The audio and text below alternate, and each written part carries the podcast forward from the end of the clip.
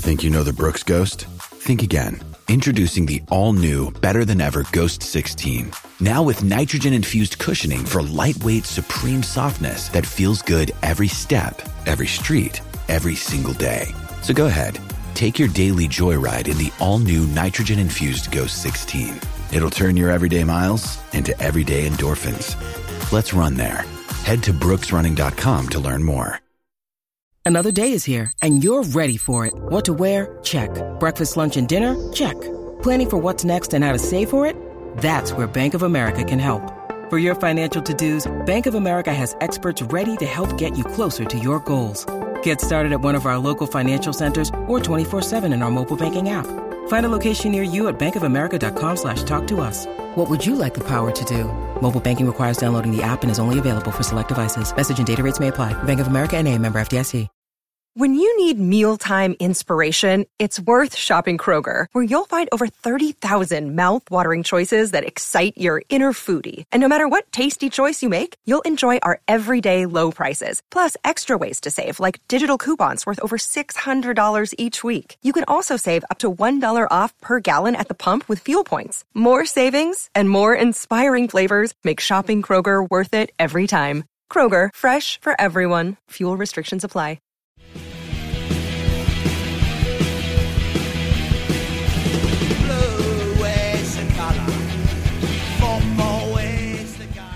Hello, this is Ceri Levy from the Chels podcast here, and this is a real surprise here today. We are at the Millennium Hotel at Chelsea Football Ground on Saturday afternoon before the Tottenham Hotspur game. I'm joined with Mr. Angry Andy Saunders. Hello, hello, hello. And our special, special guest is the man who scored 202 goals for us, Mr. Bobby Tambling. Hello. Pleased lovely to, to, be see here. you. Oh, lovely to see you, Bobby, and thanks for spending the time with us today. It's a pleasure. You're a um, you're actually in a working capacity here today, aren't you? You, you work for the club now. Yeah, well, it, it's not work really. I, you know, it's pleasure. It's talking to um, fans in the hospitality areas of the cl- uh, you know the ground, and uh, you know, like you're talking to people who had the same love for the game as what we do. So it, it is a pleasure. And you and you still love the game yourself. You still Oh yeah. still watch Yeah. a lot of football. I, I still watch a lot of football. Still do a little bit of coaching with youngsters at schools and so forth. Um, and Are you it's still quite- banging them in? Well, I'm trying to teach them, but you can't teach players to be strikers. They're either strikers or they're not. So you're, you're very much of that belief, aren't you, that strikers, they are born to be strikers? I think so. I mean, for me, you know, like people ask, um, you know, what what can you do, you know, to help people become better strikers? And, and it's very difficult. If you could coach um, players who were, you know, midfielders or something like that to become strikers, then there would be hundreds more strikers around in football. And, and but strikers are sort of very hard. Good strikers are very good, uh, very hard to come by. What what do you think are the attributes that a really great striker needs? He needs to. Um, most most people react in the penalty box, but a good striker anticipates. So he's he's already on the move. You know, where players are only watching what's going to happen, and that is that means, you know, half a yard, sometimes not even a half a yard, a, a boot distance, and it means the difference between you knocking it in with your boot and the defender knocking it away from you. I read somewhere recently that, um, that you were quite concerned that the, uh, for some time you were called tap-in tambling, um, which is really unfair because it, it kind of illustrates what you're talking about, doesn't it? Which is you've got to be in the right place at the right Yeah. time, you've got to be moving, you've got to be mobile. Well, I played in a very good Chelsea side. Um, we were a team. We all came up together. I'm sure people uh, realise that now. That uh, eight of us had come up through the ground staff and what would, what now would be called the academy, and we really knew each other's football ways and style. So, you know, like it was like a machine, and you know everybody had a a, a, role to play. You know, and um, mine was you know to score goals.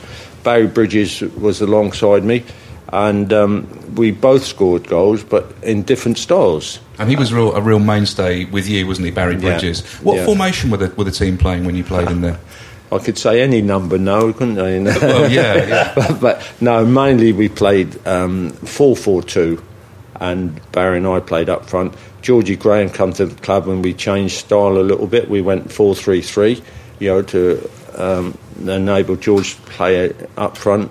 Um, George was completely a, a, different type of player to Barry and myself. Barry and I used to like to run off the ball, and, and George he didn't earn the nickname Stroller for nothing. You know, like he, he did like the ball played to him, and um, you know he was he was brilliant that, with that sort of style of play. Do you think that that team was the beginning of the modern era of Chelsea? Because we've had this reputation over the years as being an exciting team full of flair players, you know, glamorous, the King's Road and everything. But for me, I, I started supporting in 1970 when that that team of Osgood, Hudson, and everything had taken over from the early 60s one. But do you think it was your team that actually set us on that path? Well, uh, yeah, I think I think we were a young, exciting um, group of fellas we loved our game. We we appreciated what we fans meant to us. We didn't play for money, you know. Like I mean, we got a wage, obviously, but we'd have played this for the uh, honour and pleasure that we got out of playing football. And um, the crowd was sensational to us, and they loved us just as much as we loved them, because they came here every Saturday and they got an exciting game. Now they didn't always get successful, you know, but we we did have uh, we'd have been called in today's soccer world we'd have been a, called a top four club, and um, we were so close. I mean, people judge success by how many trophies you've won. Um, that was our problem. We didn't win enough trophies for, um, and I think we were only still developing. You know, we, you know, we, we were all sort of 20, 21, 22, so we were very young in age as a group, and um, given a little bit more experience and um, a tweak of the team, um, which means, you know, like this one or two little changes, small changes, um, would have made us into you know, like a really, really good side. And you were the, the, the, sort of the middle of a holy trinity of strikers, weren't you? With Jimmy Greaves, and then you, and then of course Peter Osgood yeah. following you. Yeah. I mean, I mean, uh, it's quite astonishing to think that that you know over that ten year period, those three strikers who you know came to him, who all became legends at this club. Yeah. Um, and you presumably had to, you know, you, took your chance when Jimmy Greaves was transferred to Milan in 1965. Yeah, I played with Jimmy before he left, and I was very um, pleased to have had that chance to play with a, such a genius, which he was as a goal scorer. And um, you couldn't have learnt from anyone better. What made him a genius as a goal scorer? I mean, I know he scored a lot of goals. He was he was cool and, and, once he got in the penalty area, he was a cool, calm, collected guy. He, he didn't miss many chances, like you he never let them slip away. He anticipated very well, you know, like what was going to happen. You know, like people say, well, what's anticipation? Well, you know, someone's got, lining up to have a shot, and you're thinking the keeper's going to drop this, and you're on your way. And you know, if he does, you're there before anybody else can react. So gambling, really. Yeah, uh, yeah. And instinctive. Yeah, yeah, that's it. And um, you know, like um, we find that, yeah, when you see it today, you're absolutely um, sort of you point it out straight away to everybody. Now we had an incident here um, a couple of games ago, um, Man United, and um, uh, the ball went through very early and our right winger was on his way before it even been released. He'd moved inside the fullback. The fullback was still, you know, in a fullback's position. Didn't this, go. This Pedro, did, isn't it? Yeah, yeah. Pedro. Yeah. Uh, Pedro had moved off him about five yards, and was on his way, you know, through to the middle. And the fullback hadn't realised what was going on. Like, you know, he sort of stood in his position still. Pedro kept going as the ball was released, he then broke into a run and he cut inside between the middle two and the other defender that was there, and everybody missed it. He wanted to know that that was going on. He, you know, he, if he had reacted to it, he would have been the same as all the defenders, and they would have been, you know, like uh, who was going to get there first. But he was well clear by the time, you know, they missed it, all the two in the middle. Well, in fact, in the last game um, uh, against Middlesbrough, when Costa reacted Yeah. first, you know, from the from the ball dropping down from the corner and smashed it in, that's kind of illustrating what you're talking about. Yeah, it? you expect it to happen, and, and when it doesn't happen, you know, like you you, you think, well, I took a chance, and it, it that never um, come through. But um, you know, these people um, that do sort of, I mean, Frank was absolutely brilliant at it. You know, like sort of Frank done uh, everything a forward would have been doing. You know, so when he crossed the halfway line, I always say to people, his mindset became a forwards, you know, mind, and he, he was looking to make runs, and he made the runs. He'd go near, or looked as though he was going to the near post, and then he'd uh, at, in at the back, So, and so Frank Lampard on, on the 11th of May 2013 broke your record, and I read that you were sitting in a pub in Cork where you now live with some friends, and Yeah. they were all a little bit quiet, wondering what you might think about it. And I think was- so. I think your- they were embarrassed for me. And what, how did you feel? Well, I felt relieved, to be quite honest, because I had so many people asking me, "Will he break your record?" And at the time, there was some doubt as whether Frank would be still at the club before, you know, you know, like would he leave before he actually broke it? So I'm pleased for him, you know, to got that close. You know, I mean, like you take Kerry Dixon. Kerry got within sort of nine, I believe, of the record, and then moved away.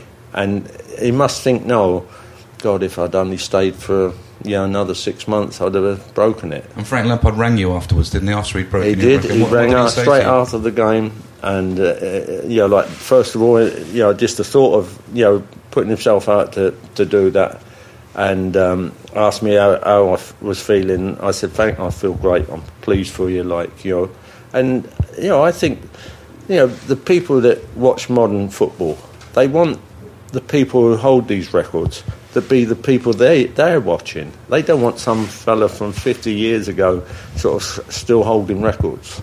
And um, and you know, like Frank brought me back to life at Chelsea. Really, You had 47 years as Chelsea's record goal scorer. You had a, you had a pretty good run. I did, I did, and um, you know, like it was. Um, it was friends more than um, you know, like because you know you, you don't like to say, "Oh, I, I scored more goals than anybody else at Chelsea," but you know, like it was your friends who sort of, you know, like Bobby scored more goals than anybody. They they done the talking for me, really. But um, it was it was a lovely record to hold. Um, when you think of all the famous people that had come after after I'd left and um, hadn't made the record. Um, I never believed that it would last forever, um, as I don't think Frank's will, you know. But uh, I mean, you, there's certain things that have got to fall into place. Um, first of all, they've probably got to start young, and they've got certainly most um, stay at the club for a ten years period where the, with you know probably very few injuries. And also in the in the modern age, very few players stay at a club for, for the length of time. I mean, if you actually looked at who would get a testimonial these days, it's a handful of players. Yeah. But but the thing I, I wanted to talk to you about, you said something just then about Frank Lampard sort of reinvented you at the club in a way because he broke your record. I presume you mean from that that people started looking at, wow, this is the guy who scored 202 goals. Well, they- they actually started to see more of me, you know, like because Frank sort of brought me back into the headlines with the will he get there, um, and you know, and when he'd scored and he was sort of, you know, got to the two hundred.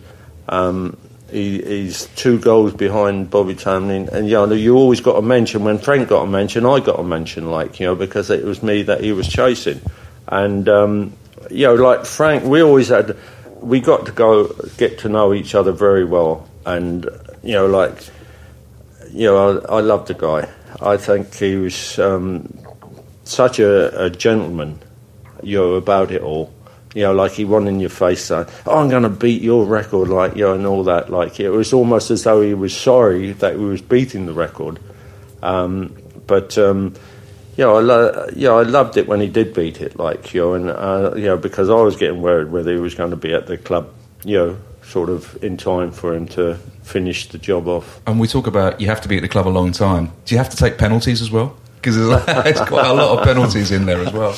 Um, I know Frank took a lot of penalties, and people sort of, when they're on my side, and um, they say, they say you you didn't take penalties. I said, well, I, I must admit I did, um, but I didn't take as many as what you know was given in, in our day. There weren't many penalties given to what's given today. Um, but um, Frank never scored many tap-ins, and I did. So it was it equals it out, like you I know. suppose, yeah. Give software vendor audits the red card by signing up the Livingstone Managed Service Team right away. Call 0203 817 4880 or visit livingstone-tech.com to find out how.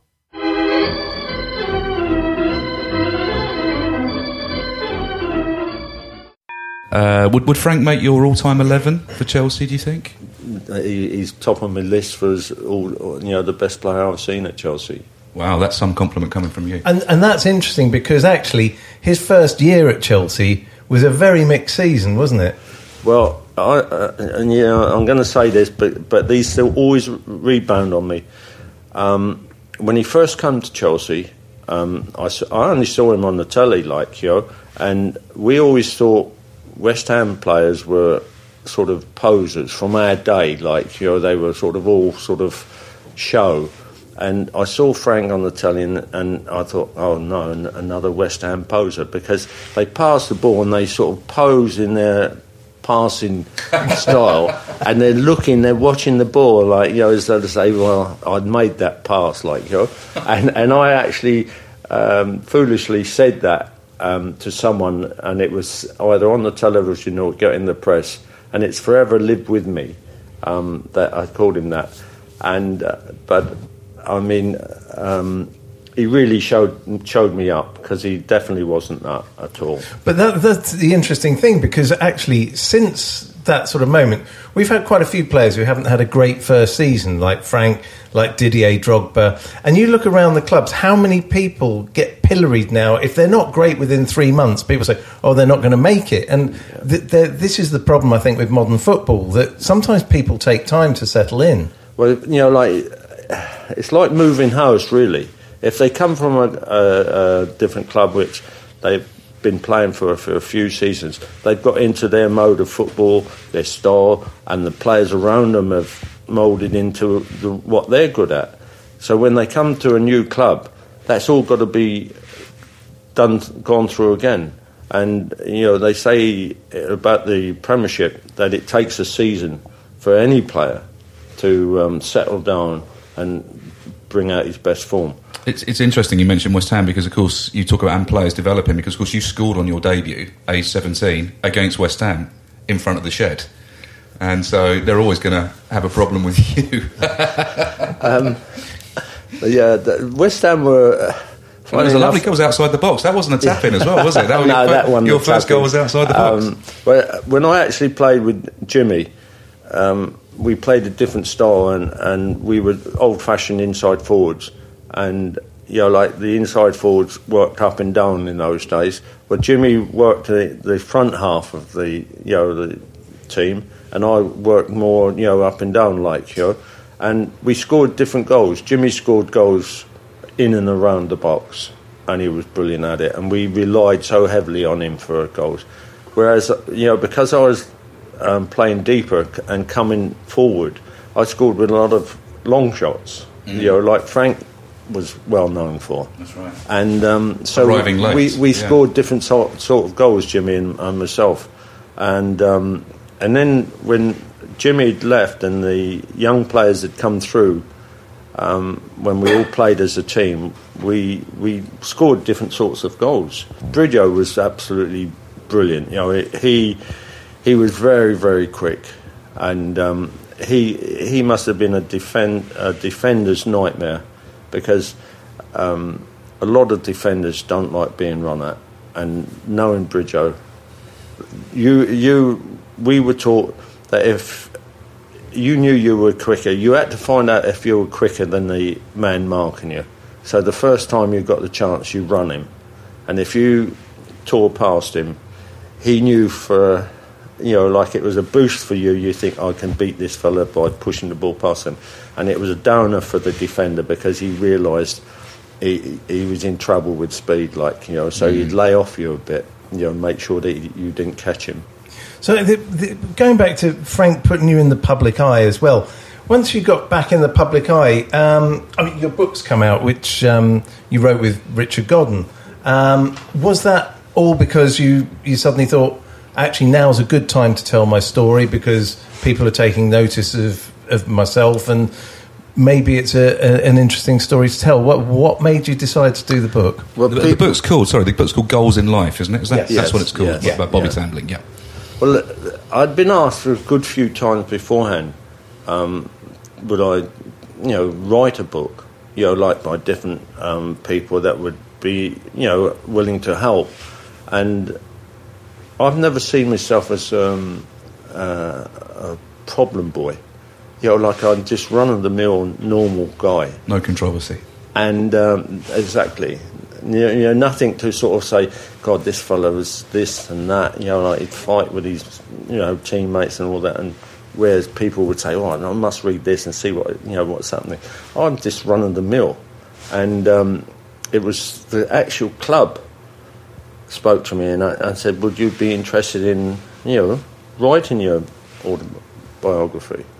And I thought, well, you know, like I'm getting older, and you know, like I would like to write the book, and it's the best thing I, I think I've done for a long, long while because, you know, going through the memories of you know, like the life that we led. Um, it was, I suggested that we called the book "Living the Dream" because that was what I actually done. You know, like right from the age of 10, I dreamed of being a professional footballer. And um, the book actually shows how determined I was to give it, give it every chance to happen in my life. I funked exams so I wouldn't go to rugby schools, you know. Um, you know, like I'd done everything that, that would help me become a professional. And, um, you know, like writing it, it was like going through your life very slowly. You know, whereas when you talk about it with a group of people, it sort of flashes. You have these memories flash back. You know, when you're talking to your teammates of you know old. But when you're actually putting it down on paper, it's like seeing it, you know, on camera, and um, you know, like it was so emotional to write that I, you know, enjoyed every moment. Did it, did it take a long time? I It think- took a long time, partly because I was in hospital and I didn't know re- really where I was. Um, and people who, who were very close to me will tell you what a laugh it was for them because I used to tell them some weird stories, you know, because I was on such uh, strong medication. Uh, for a long while, I thought I was I was in a submarine. So we should talk. Um, yeah. So you were you were in hospital for four months in 2013 with something called Martorell's ulcer. Is that right? Which Yes. is a leg condition caused by high blood pressure. Yeah. And they didn't know what it was for a long time. No, That must they- have been a very frightening time for you. you said you were in a submarine. Well, that, that's that's what I thought it was. I was so drugged up that uh, you know, like I, I, I was convinced that I was laying in the submarine and I could hear. You know, when you see a, a film with, submarines in it, there's always a, a dink. You know, like in the background, isn't there? In the sound, The echo sounder, Dink, yeah. dink, yeah. Well, I, I thought I could hear this every morning, and uh, I think, God, you know, like where am I? You know, where's the door out and all this, like you know, and um, so you know, like it was very difficult for me then to um, put it all together, you know, and get back to writing the book. You know, I, I'd go through a period where I was poorly, and then you know I'd get over it, and then I'd write a bit more. And um, you know, you know, like the, the help I got from Richard, um, you know, like he he would sort of say, look, can you write a bit more about this? Um, people sort of say, well, did you write the book? Yes, you know, like I, I wrote it. Richard was uh, very kind and polished it up and, And know, edi- edited it for you. yeah, made it, uh, you know, uh, you know, a much more uh, comfortable read. You know, Mm. and, Well, it's, a uh, ve- it's a very readable book. I mean, I, I like it because it's it's it's got an old fashioned wonder about the tale. You know that you're a kid kicking the ball around in the street, whatever.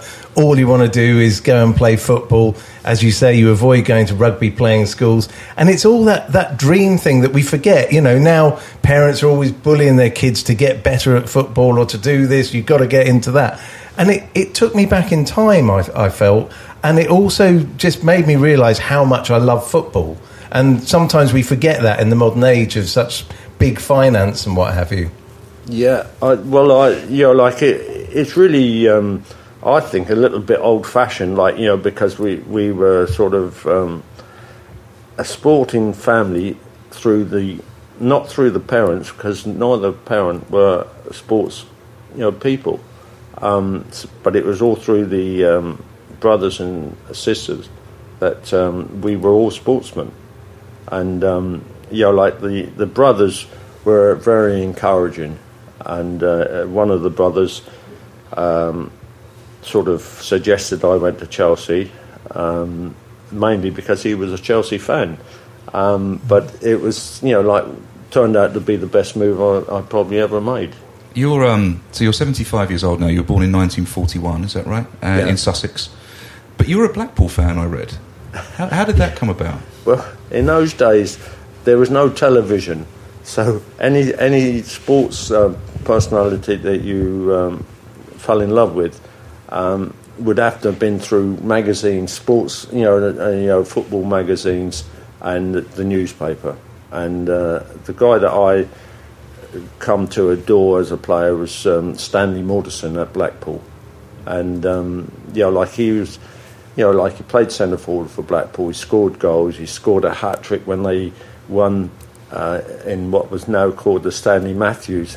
And I really feel sorry for the guy because he scores a hat trick, and they named the um, final after Stanley Matthews, like you. And uh, I just thought he'd have been heartbroken. Should have been the stands final. yeah, yeah, that's it, yeah. But, And you were signed to Chelsea by Ted Drake, is that right? yes. And and so how did that come about? How did that whole process of you getting signed by Chelsea I, come about? I was um, t- um, spotted by Chelsea Scout, and to me, this fella was a magician in digging out um, players that were going to make a big name for themselves uh, in in soccer. Um, and a guy called Jimmy Thompson, um, are a Cockney, and um, a true Cockney, what I call a true Cockney, because he was so funny. Um, I always say this about a lot of the lads came from, you know, were Cockneys themselves, and that's what made the club the club easy to play with, um, because they were so funny. You know, like people like Terry Venables, Kenny Shellito, uh, the Harris brothers. th- th- They all sort of come from that sort of area, and far from the um, EastEnders television program where they show they seem to be all miserable. um, these lads were all, you know, like particularly funny. My mum went out with Terry Venables. He lived next you? door to her in Dagenham. Oh, well, well Terry, There's Terry story. was one of the biggest comedians that you'd ever come across. But going back to Jimmy Thompson, Jimmy, uh, he was a magician, really was. You know, like, he was, um, you know, like, he didn't mean to be funny, but it was just the, the, his style, you know. And um, you just fell in love with the guy, like, in the sense that he would just turn up at your door. You know, like, I'm living on the south coast. He's up in London, and he, you know, like he'd just turn up on your door, and you no sort of look. I'll come down and see you next Tuesday or anything like that. Just a rattle on the front door, and you know, go and answer it and take him into the front room. You know, in those days, everybody had a front room that was only used at Christmas and um, holiday periods like that. And um, he'd talk to you, and he would sort of understand, you know, where you were and what was, you know, seemed to know what was on your mind. And um, you, started to believe that this guy and the club that he represented was the best thing in football. So there were other clubs looking at you as well? There was. Um, I tell the story about Wolves over um, sort of about six week period. They were wanted me to sign at first, two weeks later, they decided that um, that I wasn't up to their standard, and they sort of said that they didn't want to sign me. And in the two weeks after that, I'd played another schoolboy international game and scored a couple more goals in that. And they changed back to that was all a mistake two weeks ago. We do really want you to come up here and um, you know sign for us. And you know, like to have a, someone or a club to change their mind so quickly and so easily. Um, Doesn't fill you with confidence, does it? No. and Blackburn, I think, we're looking at you as well. Is that right? there was um, Reading. Funny enough, the, the funniest thing about um, schoolboy, um, I lived, you know, very close to Portsmouth, and you know, like our school, you know, would have been in the news because we we were absolutely um, fantastic side, and um, the uh, I never even got a phone call from them. and, and, and Reading came in, and, and of course, the manager at Reading was Harry Johnston, and he was playing at Blackpool when Alderson was there, so I'd know a bit, a bit about him. I felt I knew him, you know, really well, and he came in. He was a real gentleman. Um, couldn't um, get me to change my mind about Chelsea, but gave me a good sound advice, and he, he suggested do not uh, take a club close to home. He said because everybody will want to guide your career. You know, friends, family. He said if you can get away from the area, yeah, it would be the best advice I can give you. And it was. And I come to Chelsea. I'm homesick for the first two or three weeks. Um, said I wanted to go back to Hayling and um, you know sort of live there. And this is where you know like the experience of Mr. Drake came in without thought of too much thought. He said, "Listen, if we let you go home every week, you know, because they paid for us to go home once a month." He said, "If we pay for you to go home every weekend, would that be would that make you feel a lot better?" Of course it did. But the thing is, I only sort of needed two or three months, and I was back in. You know, never wanted to go home. You know, in a, you know for you know like every week. Did all these very sophisticated London Cockney teammates treat you as a bit of a country bumpkin at first? Um, well, the three of us that were in digs together, we were all country bumpkins. So we, we had a good laugh amongst ourselves, like, yeah, because one come from Norfolk, one from Suffolk, and I was from Hampshire. So we were real country boys. Yeah, we took a fair amount of stick from the uh, London uh, side of um, the club, but um, it um, it it was just growing up, you know, like with these lads, and you know, like they felt really, you you really felt close to them, and that's what made um, when the side started to split up in in middle 60s you know, um, that made it that much harder because these lads had been, you know, like when you're growing up from being a schoolboy to a, you know becoming a man, uh, you got really close to these guys and you worked with them so long.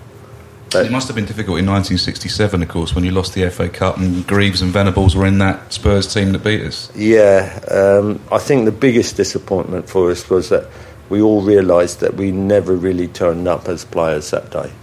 We were poor, very poor, and you know, like you're disappointed. You're disappointed whenever you leave in losing the cup, whether it's in the semi-final or the final. Um, but we were disappointed for the fans because we'd been so close in the years leading up to the time we got to the final. We'd been to two semi-finals, been beaten in both those, and the poor old fans were trudging up to Villa Park, you know, like near enough every year for two or three years, and suddenly we were in the final. And they thought, well, this is it. This has got to be, you know, like the moment we've been waiting for. And we were, you know, like as though we never even turned out. Like, you, You know. scored, though, didn't you? You scored in the 85th minute, I seem to remember. Yeah, it was very late. Um, He doesn't really remember. He wasn't even born. I was then. two. I remember from my research. Oh, right. but um, yeah, I'd scored a header, um, and um, you know, which was very sort of um, unreal, you know, because Jennings, you know, like Pat had the biggest hands you'd ever seen, and he was a great goalkeeper. He come out and he actually missed the cross, and the cross came, you know, like I was coming in from behind him.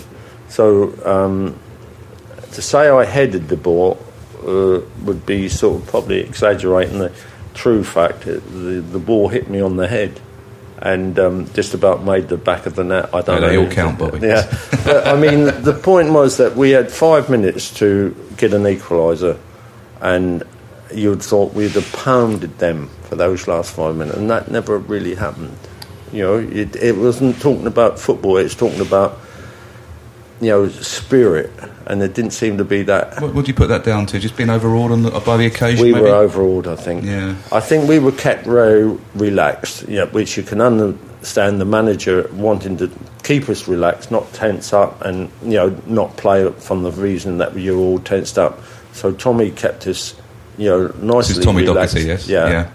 And but I think we were too relaxed because when we got to walk out the tunnel, and suddenly you know like there's hundred thousand people there, and you realise you're at this showpiece of football, world football, I think, and you know like we sort of I, all I can start to think of was that we froze, and I don't think many of us could say that we played up to anywhere near our club standard. Two years before, sorry, just two years beforehand, though, the year I was born, 1965, um, you'd won the League Cup final, which Yeah. is uh, against Leicester, over two legs, 3 2. Yeah. And that was a much happier experience, wasn't it? Yeah, very happy. Um, in fact, it was. We thought it was the first of many trophies to follow, um, but in fact, it ended up the only trophy that we won. Um, yes, it was a you know a big occasion. Uh, although it wasn't at Wembley in those days, uh, and it was two-legged. We played at home first, and we we won three-two, thanks to a Eddie McCreadie wonder goal. Eddie um, was selected uh, in the centre forward position, and like always, Eddie would give 110% in everything he'd done. He was very quick, um, very uh, strong, because he wasn't a big, massive guy. He was sort of um, very much like um, Georgie Best was, you know, um, not in style but in size. And we got the ball. The, the pitch was absolutely a mud, mud bath at Stamford Bridge. And Eddie picked the ball up in our own half and started off on a run to their goal. And I was probably the closest player to him. And I was took the path down through the middle, and Eddie was sort of going through the old inside right position. He had two defenders between him and um, Gordon Banks, and he went past both defenders, and Banksy started to come out to him, and I was probably on the edge of the area, screaming like mad for him to cross the ball to me because I had nothing but an empty net in front of me. But Eddie took on Banksy and netted. So it was really a wonderful goal. Which And- no one has ever seen, have they? Other than the no, people I don't think there. I've, I've uh, ever seen it in a replay or anything like that.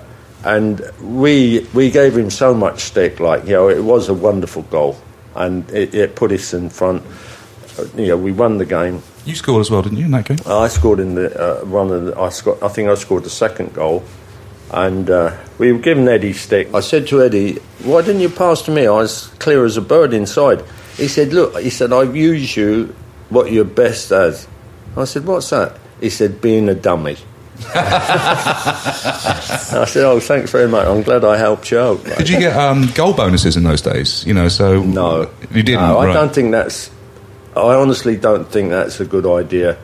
Um, p- p- playing a player who's playing in a position that he should score goals, um, surely that's going to um, get him to go for goal more than he should.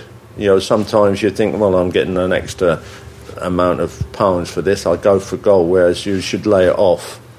Um, and you know you get the goal, but not in, under your name. Yeah, because I, I mean, I asked you off tape whether you were whether you thought you were a selfish striker, and um, Gary, our producer, said, um, "Well, you must be scored so many goals." But you, you said no, you were. You know, if somebody was in a better position, you'd pass to them. Well, I think you, you know you you're always looking to score goals as a striker. You know, a good striker, you know, like that's what he wants to do: score goals. Um, you know, we had a player play.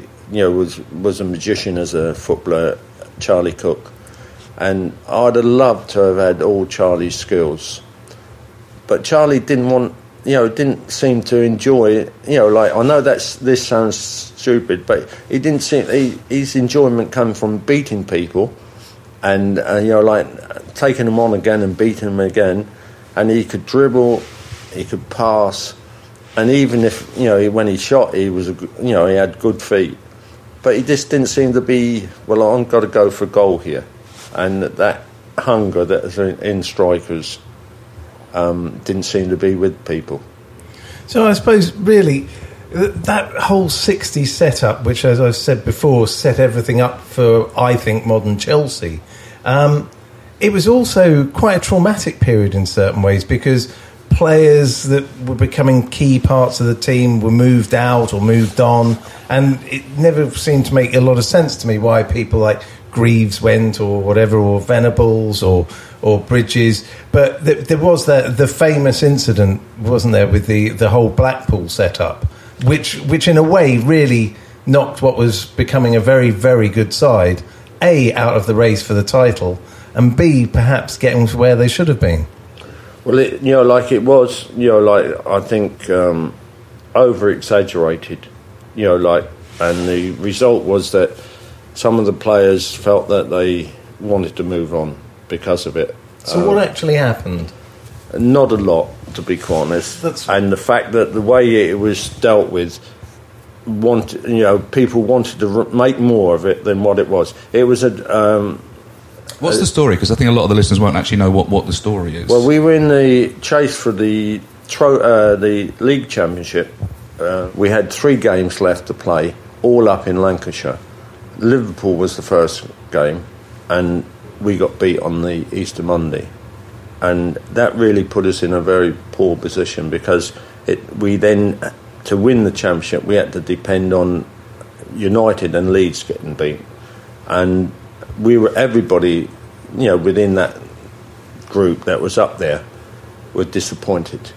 And um, when we went back to the Blackpool, because we were staying in Blackpool for the whole of the three games, uh, the manager came out and said, uh, 11 o'clock back here in the, in the hotel.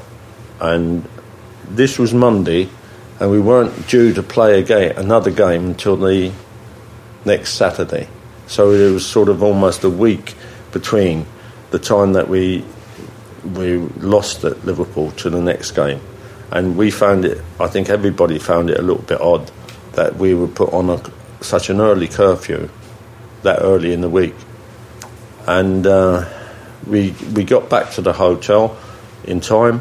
Pleased as punch, Tommy, that we'd you know followed these demands, and then told us, um, look, there's a bar downstairs, a snooker table. Lads, you can go down there as long as you like. So it sort of seemed to be, you know, sort of a different thought. contradictory, You know? yeah. But anyway, we got fed up with, you know, playing snooker, you know, one table between 18 of us. Um, so, you know, we, we called it a night and went off to bed. But um, some of the lads decided that they did want a later drink and they left out through the fire escape. And, um, you know, like when that was found out by the night porter and Tommy, it was explained to Tommy what had happened. Um, yeah, when they checked the rooms and found it was the Chelsea players involved, um, Tommy decided that he, you know, send them home, which was okay. People say, well, they done wrong. Yes, they done wrong, but it, it wasn't the end of the world for us. You know, a fine within the club, you know, like no one else would know, a fine would have done suffice, surely. You know, he'd have hit the lads because they broke his um, call, and no one else would have known it would have been within the club.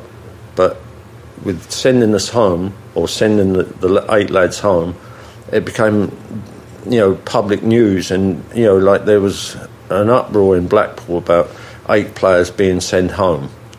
And you know, like it almost became a joke because the lads were on the train, and um, they pulled in at a station in London, and uh, they were looking at the, you know, like ready to get off the train, and they could see all these press boys, you know, cameramen, and they said, "Oh, there must be someone famous on the train," not knowing that the press were there waiting for them to take their photos. And you know, like it sort of become a bit of alarm until suddenly uh, uh, it built up and built up, and the stories that came out or made up by the press themselves, you know, like to make this an important story, it sort of caused a lot of problems. Did you like Tommy Docherty as a manager? Do you think he was a good manager? Tommy, Bought some good players in because obviously Yeah, after he- he got relegated and came straight back, he bought in Benetti, Yeah. he bought in uh, um, uh, Gary couple- Moore, yeah, uh, Graham Moore, absolutely. Venables he bought in as well. yeah. Yeah. Well, you know, like he used all the young players Yeah. that, that he had coming through the youth scheme.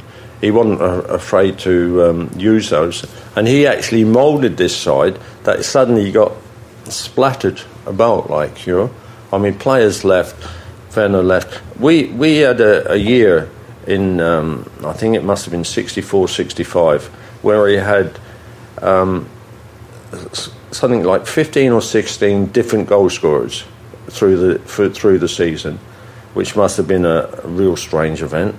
Four goal scorers that three of us got over 20 and the fourth got 19 goals in a season. Incredible. So, you know, like incredible as as you say now, uh, probably incredible for that time in itself. And within a season or two, I was the only one left of the four that got so many goals. And um, I mean, after such a hugely successful decade in the 1960s, the 1970 uh, FA Cup final was a disappointment for you because I think you only played seven games in 1970 and you weren't selected for the FA Cup final. Was that a blow for you? no, uh, you know, like I was disappointed to to miss out on them winning the, you know, like for all the near misses that we had had through the 60s. But um, the actual 70 season was a disaster for me from a, an injury point of view. And um, yeah, by the time I was really fit to come back and play, um, the team had settled down. And you know, like you've got to be honest with yourself in the game as well as being honest with other people. Um, and I could see that this side was, you know, a lot better than what we would have been playing previous to the side coming together. So they'd gone 19 games without losing. The manager, who was Dave Sexton at the time, uh, would have used his head and said, "Look, this is the side that you know got us so far, done so well. You know, I've got to stay with it." And that's what he'd done. So it was no surprise to people that had um, been left out, who had been perhaps um, regulars early in the 60s. So um, it was no surprise for me to, you know, not be involved in the cup final. Although I was disappointed, disappointed for myself, but not disappointed for the club. You know, the fans deserve that that enjoyment of watching Chelsea win the cup, and I, I you know, I loved it. We, we, you know, we went to uh, Manchester after the draw at, Chel- uh, at Wembley. And we were as delighted as anybody to think that, you know, like we'd actually won the cup, which we found so hard to uh, do. So I mean, coming forwards, you know, you were at Chelsea for many years uh, during the '60s and things, um, and then you sort of left the club and went off with your own life and things. Well, joined Palace and Joined played Palace, 68 yeah. games and scored goals for them, and then went and played football in Ireland. So your career continued for a while after that, didn't it? Yeah, and but you know, all of this can be you know you can read about your life in the book because we don't want to tell everybody everything. Um, but for a lot of fans, the first time they saw you for a long time, there was the time you came back and you went round the the um, stadium in the wheelchair, um, waving to everybody, and it was a, a very emotional. Um, Day. I mean, can you remember which game it was? It was Swansea. Swansea. Yeah, it was. Uh, yeah, it, was. It was the Swansea game, and it, was an emotional game um, in uh, 2013 with your, I think, with Val and with your brother-in-law. Yeah, that right? Yeah, that's right. Yeah. Um, I had, I had sort of reappeared, you know, but n- not sort of too much, and not too much on the, f- you know, like sort of being presented to the crowd, you know, at, at home games. Um, I'd never lost touch. I had lost touch, uh, you know, like when I went to Ireland, I lost uh, touch with the club. I was not seen probably for 15, 20 years. And that was, that was down to me because I didn't want um, people thinking, oh, he's trying to hang on to the fact that he was, you know, the record goal scorer and like that. I didn't want that sort of image to be portrayed, you know, like people thinking that, you know, like I, you know, sort of wouldn't let go. And um, I just got on with my own life. And, um, you know, when the club asked me to, you know, come back, I, I can remember coming back and uh, making a fool of myself with Ken, Ken Bates. Ken had invited us up for a game against Arsenal. And I was uh, out on the pitch, you know, a long time before the game started, just having a look at this, this wonderful stadium that um, was there. And uh, Ken came walking down to me, and I said, "Thanks, Mr. Bates, for saving my club." And he said, "I think you mean my club, don't you?" yeah, I think well that just that yeah that sounds like the Ken Bates I know. But um, you know, like, um, but you know, like slowly and over a period of time, um, you know, like I, I've been seen more often. I've I've been seen more often at the club, and then the the chance to to work with you know the other lads in hospitality was a wonderful opportunity to get to know the fans and let the fans know that you're still around. It's it's amazing that you're back, that you're that you're in our thoughts again, that you know that we can fully um, appreciate what you've done for our club, uh, the goals you scored, the amazing contribution you've made to Chelsea Football Club. And as Ceri says, I think part of the revolution that sees where we are now at the very, very top of the game. And I think I speak for, for both myself and Ceri when I say you are a true legend. And, you know, we really appreciate the time you've given us. You can read about uh, Bobby's life and his career in Goals in Life, um, which has got a foreword by Frank Lampard. Can be can get that on, on Amazon and any other good booksellers. And, um, you know, I, I personally just want to say I'm honoured to meet you and it's been a real pleasure and uh, and I'd like to say thank you ever so much, and I'd like to say thank you also to the club for remembering our former heroes and bringing them back to life and bringing them back to the club. I think I think it's a wonderful thing.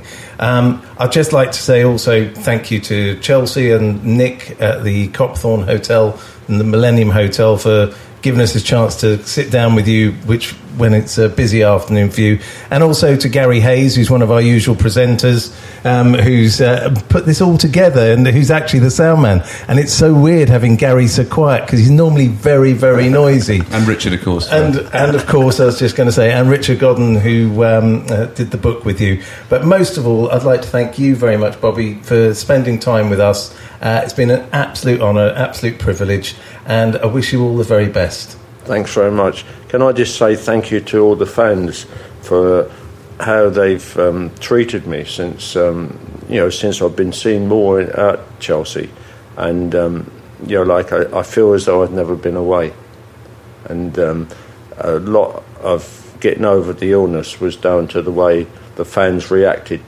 you know, for me and wishing me uh, sending good wishes to, for me to be back on my feet, and uh, that's what helped me to do that, to get back, then want to please them and see them again. Thank you. Brilliant. Well, I think for a lot of fans, you've never been away. This has been the Chelsea. This has been Andy, myself, Bobby Tambling. Goodbye.